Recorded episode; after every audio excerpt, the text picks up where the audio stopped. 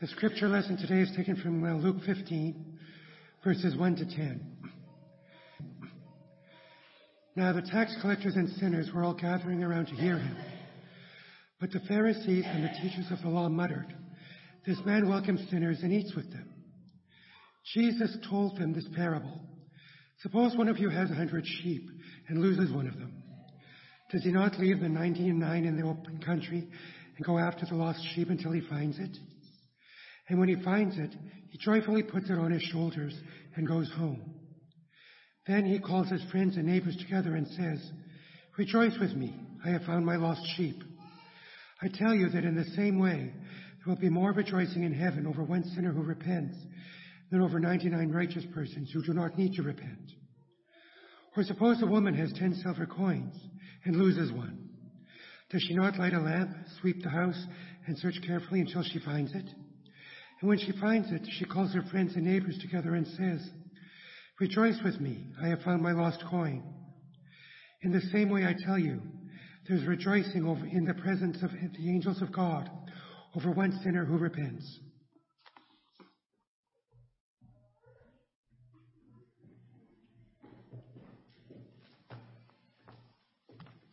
Good morning, church. Um, I want to thank you for the opportunity given me to stand before you this morning to share um, a few thoughts from the scriptures. I will very well know that um, in the past um, months, I can't tell you how many months now we've been running uh, uh, the parables. I think Jay has been keeping record of that. Um, we have been dwelling on the parables of Jesus. And this morning, we shall continue on the parable of the lost coin and uh, the lost sheep. But this time around, I decided to coin it um, uh, in a question format. What is God's attitude towards the lost? Um, I want to believe that before the end of this um, class, we should be able to provide an answer to that question. In the reading that we just heard now um, by Bob, we um, heard of the lost coin and the sheep. And we saw Jesus painted a picture of a sheep and a shepherd. Uh, to many Jews in the past, the sheep was a chief source of livelihood. It was a chief source of wealth. Um, it was something that they had very high value for. Um, the sheep provided um, food for them to eat. Um, it provided milk for them to drink. Um, uh, it provided wool for them to make their clothing, and it provided uh, flesh to offer sacrifices. By nature, sheep are wayward and defenseless.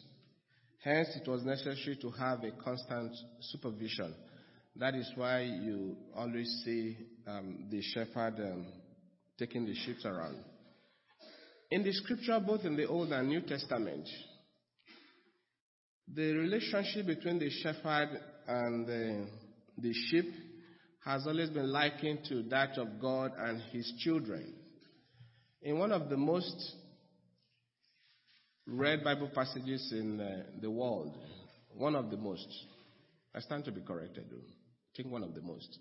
The book of Psalms, chapter 23, verse 1. It reads, The Lord is my shepherd, and I shall not want. As I said earlier on, um, uh, the shepherd went out searching through the hills for one stray lamb. Let us remember what Jesus Christ himself is the supremely good shepherd who is willing to die for his sheep. In the book of John, chapter 10, verse 11, we're told, Jesus said, I'm the good shepherd. The good shepherd lays down his life for the sheep. Can we imagine the danger that shepherds expose themselves to when they um, take out their sheep for grazing in the, in the middle of the forest? Can we just remember what happened to David? They are prone to attacks from wild animals.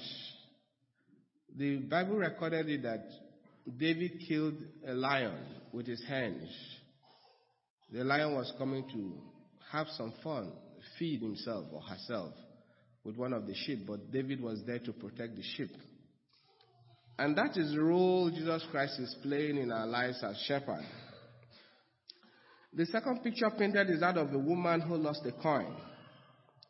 The coin, as specified by Luke, was an equivalent of the Roman denarius. In today's um, uh, money equivalent, it comes to about 20 cents. But can you imagine that even losing 20 cents, the woman went the extent to which she went in search of it? I can bet it if any of us loses 20 cents today, he probably said, That is not a big deal. It's not the end of the world. I'm going to move on. I'm not going to waste my time looking for 20 cents. But the scripture records it that the woman lit the lamp immediately and went in search of the money, sweeping. And I want, I, I want you guys to understand something about what it was like in those days. The kind of houses that they lived in. There were houses, small houses, with only the door. There were no windows. So whether it was in the day or in the night, it was always dark in the, in the house. To make things more difficult, they didn't have the pleasure of hardwood floors like we have today. They didn't have the pleasures of um, uh, what I call, or what we call German concrete in the part of the world where I was born. I mean, um, German concrete means cemented floors, which makes it easier for you to spot something when it falls on the floor. They had etch as their floor. And so, can you imagine you dropping something on edge. and you have to look at it? It's not going to be very visible. But this woman did not let go, but she persisted in the search of the coin. The coin was of priceless value to the woman, and this was evident from her search, her diligent search. On missing the coin, she at once lit her lamp, her little oil lamp, and began to sweep. So, what are some of the lessons that we can learn from this parable that has been read to us? Time and time again, we have been told that parables are earthly stories with heavenly meanings. In this particular parable, what lesson is Jesus trying to teach us? Jesus is trying to tell us in this parable that men are lost. Jesus often spoke of men as being lost. It was not that he counted them as moral wretches or outlaws in headstrong rebellion against their maker. It was simply that men were misguided, men were disillusioned, and needed to be set back on the right course.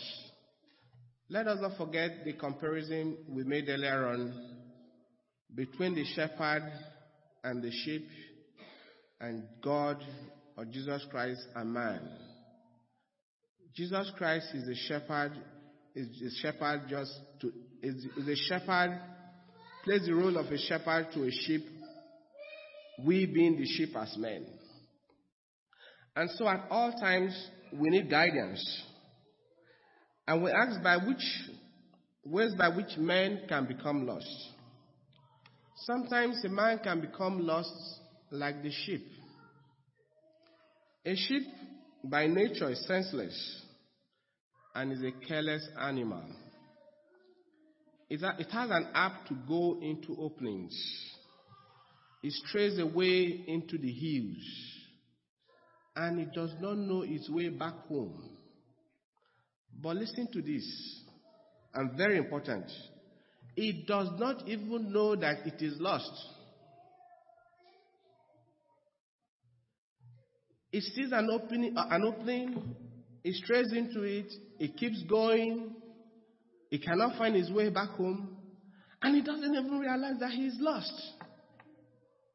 Many people are like this. They do not revolt against God. They do not fight the church.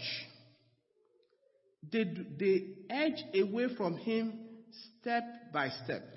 And what do we mean by this? They put aside their Bibles. What does the Bible mean to us as a Christian, as Christians? What does food mean to a growing child? Have you ever seen a growing child who has been deprived of food and is growing very well? I have not seen. If there's anyone who has seen, I'd like to know. In the same way, the Bible is the source of our spiritual food. There is no way a child of God can keep his Bible away from him and that child of God is expected to grow. They close their prayer closet. Oh, I'm so busy. I have to catch up with this. I have to catch up with that. Oh, I forgot to pray this morning. Okay, let me quickly do a short prayer in the vehicle as I'm going. You know, how can you close communication with God? We've been told that the way by which man communicates with God is by prayers. What would a home look like if there is no communication in the home? I guess that's why there is this word in the vocabulary communication gap. Only this morning, my daughter was giving me a heck of a time, a very difficult time. For whatever reason, she didn't want me to give her a bath. Instead, she wanted her mom, who's been at work all night, to come back and give her a bath this morning. And I told myself, you know what? This is not a battle I'm going to pick. I took my phone and put it on speakerphone, dial the mom, speak to your daughter. Tofame, what's going on? I want you to give me a bath. Okay, let daddy give you a bath. We'll talk about that when I get home. Bam! The deal was done. I mean, if there was no communication between us, how could I have easily solved that problem? I mean, if there's no communication in a home, how can you solve problems? If we choose not to communicate with our God, how can we solve problems? How can God? It says, Ask and it shall be given. Knock and it shall be opened. Seek and you shall find. How can we be given? How can the door be opened? How can we find? If we begin to close the door of communication with God. And they stop attending churches. Remember, they have never fought against God. They have never revolted against the church, but gradually they edge away. And unfortunately, like I said earlier on, like the sheep does not know that it is lost, man in this circumstance does not even know that he is lost. That's why the writer of the book of Hebrews says in the book of Hebrews 10:25, not giving up meeting together as some of us are in the habit of doing, but encouraging one another, and all the more as you see the day approaching. Folks, being together in this manner is enough encouragement. When we hear, when we are fed spiritually from the pulpit, it's an additional one. I mean, at one point in time or the other, certain, mes- certain messages that come from the pulpit, they touch our hearts and they give us room to re-examine ourselves. I mean, if you are not here, how can you ever get such messages? They slip away with the tide of the world and become spiritually numb.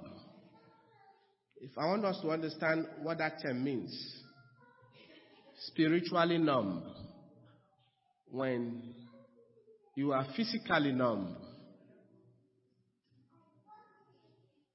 A lot of women who have gone through the process of delivery, and some of our women are looking forward to that process pretty soon. For the first time, second, third, or fourth time. There are medications that are called anesthesia that kills your sense of feeling that are given to you. And the medical practitioner wants to know if it is working or not. Okay, let me make, give a general, a broader, a broader example. I mean, lot, probably all of us have gone into seeing a dentist before. And if they have to work on say, any, any part of your teeth, they have to push in some liquid to kill the cells there before they start what, to, to, to do whatever they want to do. And all of a sudden you feel the whole of your mouth is so swollen and big and you can't, it's never going to go back. It's still the same size. But by the time they are doing what they are doing, you don't feel any pain. That is what numbness means. This time around, when you are spiritually numb, it means you don't have any sense of feeling for the Word of God because of the extent at which one has drifted away. And that's why, again, the Hebrew writers warn in Hebrews chapter 2, verse 1. Therefore, we must pay close attention to what we have heard, lest we drift away from them. These are very serious issues. We cannot trivialize whatever we hear and, uh, and just take them as one of those things. Like the Bereans did. The Bereans were more noble. Why? Because they went home to see if what those the things that they learned, if they were true. Like the headless sheep, many men drift away from Christ. Sometimes a man is lost like the coin that was lost. How can a man be lost like the coin? The coin did not get lost through his own fault, but because of the fault of someone else.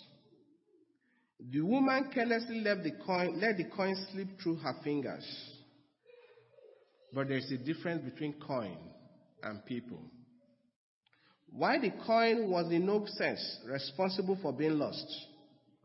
With man, there's always the responsibility of choice. God has made us creatures of choice. We have found ourselves in the perfect law of liberty. And that is why to become a Christian requires that you have reached a stage on, or an age of accountability where you can understand what it means to accept Jesus as your Lord and personal Savior. So man has a responsibility of choice. So the coin was lost in a sense man can never be lost. However, it is true that many lives end in a shipwreck, not primarily because of their own mistakes, but because of the mistakes of others. I want to make a reference to the book of 1 Corinthians chapter 8 verse 9 to 13. And I want us to listen very carefully. And it reads, Be careful, however, that the exercise of your rights does not become a stumbling block to the weak. The way you exercise your right as a Christian, this part of the scripture is telling us to be careful so that we do not do it in a way that becomes a stumbling block to the weak. For if someone with a weak conscience sees you with all your knowledge eating in an idol's temple, won't that person be emboldened to eat what is sacrificed to idols? So this weak brother or sister for whom Christ died is destroyed by your knowledge.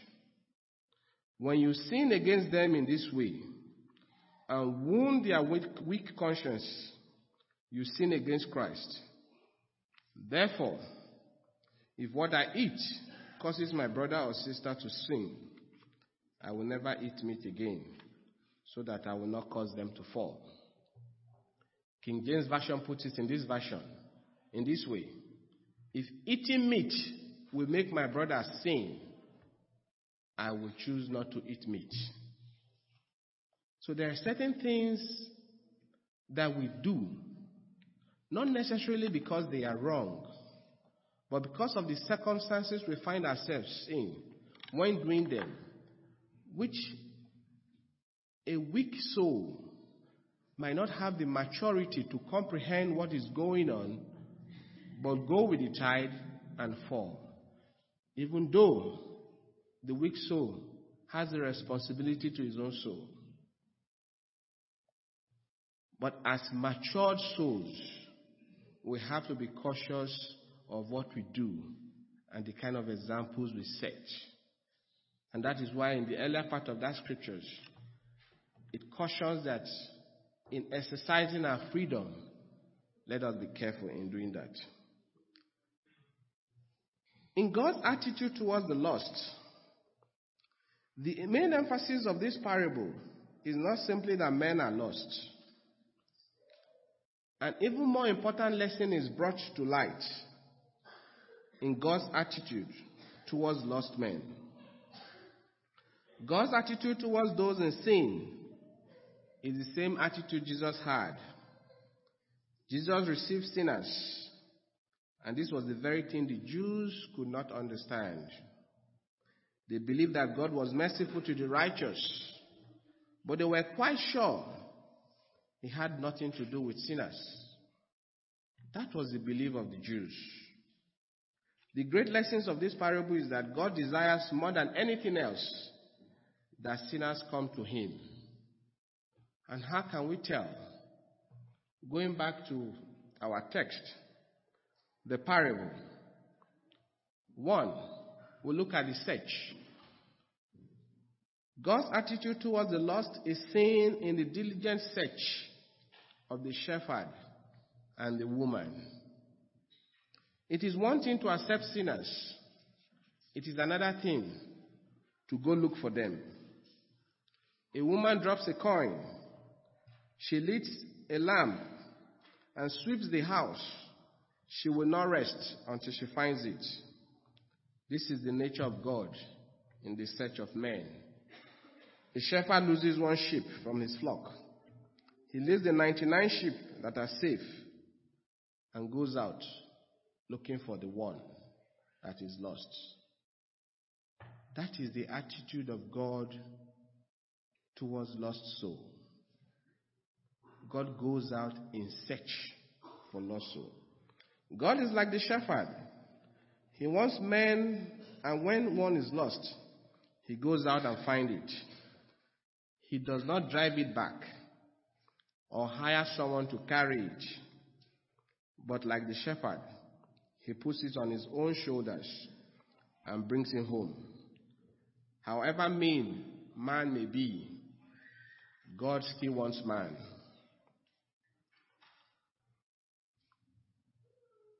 Another attitude of God towards the lost is the joy that comes with the search. The joy that accompanied the search, the findings by the woman of the lost coin and the shepherd in terms of the sheep. God's attitude towards the lost is seen in his joy. It is basic point in this parable that the shepherd and the sheep and the woman were filled with uncontrollable joy when they gained again what they had lost. Jesus said, There is joy in heaven before the angels of God when one sinner repents. God is kind. He is more understanding than men. He does not dismiss tax collectors. Tax collectors were known to be among the worst sinners in those days. But God never dismissed them. As we very well know, Jesus had a supper in the house of a tax collector. And that was very amusing to the Jews. He is happy when one wanderer returns home. In the book of 2 Peter chapter 3 verse 9, it states that God is not slow in keeping his promise, as some understand slowness. Instead, he's patient with you, not wanting anyone to perish, but everyone to come to repentance. In the part, if we look at the prodigal son, some of us are, or a lot of us, or all of us are used to the parable of the prodigal son. When the son realized himself that he was wasting away in a foreign land, he said to himself, I will rise and go to my father. I will say, Father, I have sinned against heaven and against thee. I am no longer worthy to be called your son. Treat me like one of your hired servants. He had those thoughts within himself. He had exactly put together exactly what he was going to tell his father, having known what has happened in the past. He did not only put those thoughts together, he accompanied those thoughts with action. He rose and went in search back home. On approaching home, the father saw him. He was overjoyed and ran to him, kissed him, hugged him, asked for a beautiful robe to be put on him because he was in tatters, in rags. I mean, this is the son of a billionaire in rags. Oh no, no, you've had your share of my wealth. That is it. You deal with it, whatever you whatever it is you have spent the money on, that's your business. No. He ordered for a robe for him.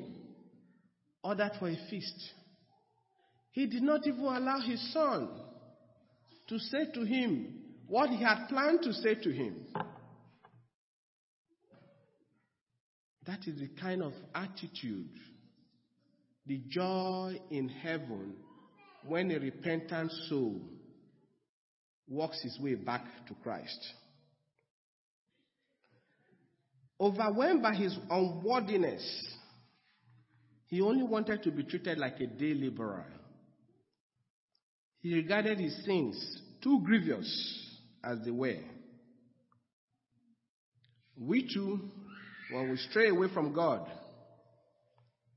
our Father is ever waiting for us whenever we are willing to back our words of repentance with action.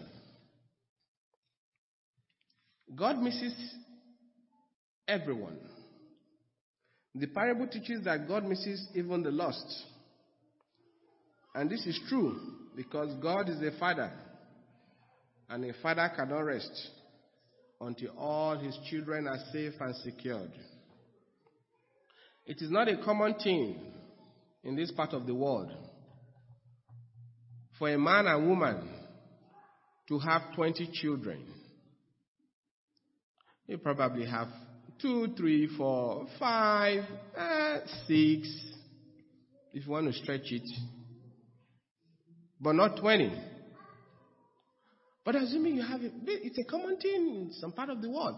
A father, go approach a father who's got 20 kids, 20 kids, and tell him you are going to snatch one away from him and wait for his response. I don't think he will tell you, oh, I've got 20. Oh, you can go with one. It's okay, that's fine. I've got 19 left. No, he's not going to do that. If he ever does that, I guess probably taken for some psychiatric evaluation. So God never rests. Like we read in the book of Second Peter. He is not slow, as some understand slowness, but he's patient, wanting everyone to repent.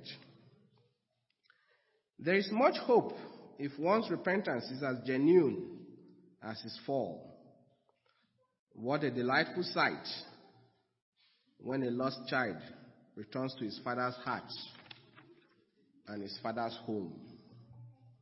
If you're a visitor this morning and you are yet to accept Christ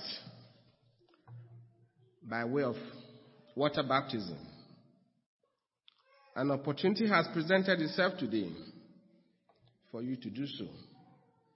Because the scripture tells us today is the day of salvation. Tomorrow might be too late.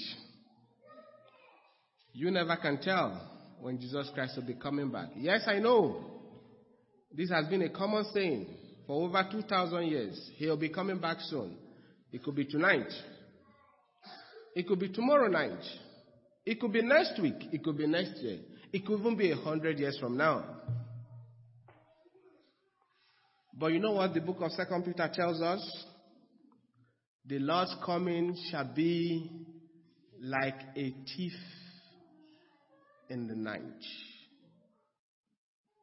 How many thieves announce to their victims, I am coming to rob your home today or tonight? How many people have had experience of burglars getting to their homes? You don't need to raise up your hands. How many got notice in advance? I have had that experience. I didn't get any notice. Folks, trust me. There will be no notice. He's going to come when he will come. And when he will come is not your call, is not my call. Our call is to remain faithful till the day we die or till when he comes for our life. And for those of us who are Christians, it's another opportunity for us to reevaluate ourselves and keep ourselves in tune with what God expects of us. There's this hymn in our, the song in our hymn book. Oh, do not let the word depart. Oh, why not tonight? And it reads, Oh, do not let the word depart, or close the eyes against the light. Poor sinners, harden not the heart. Be saved, oh, tonight. And it reads, Tomorrow's sun may never rise.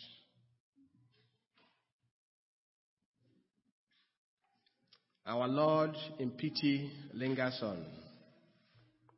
Our merciful God accepts all. This morning, the song leader has chosen a song. Jesus is calling. Jesus is waiting. Jesus is knocking. And Jesus is looking.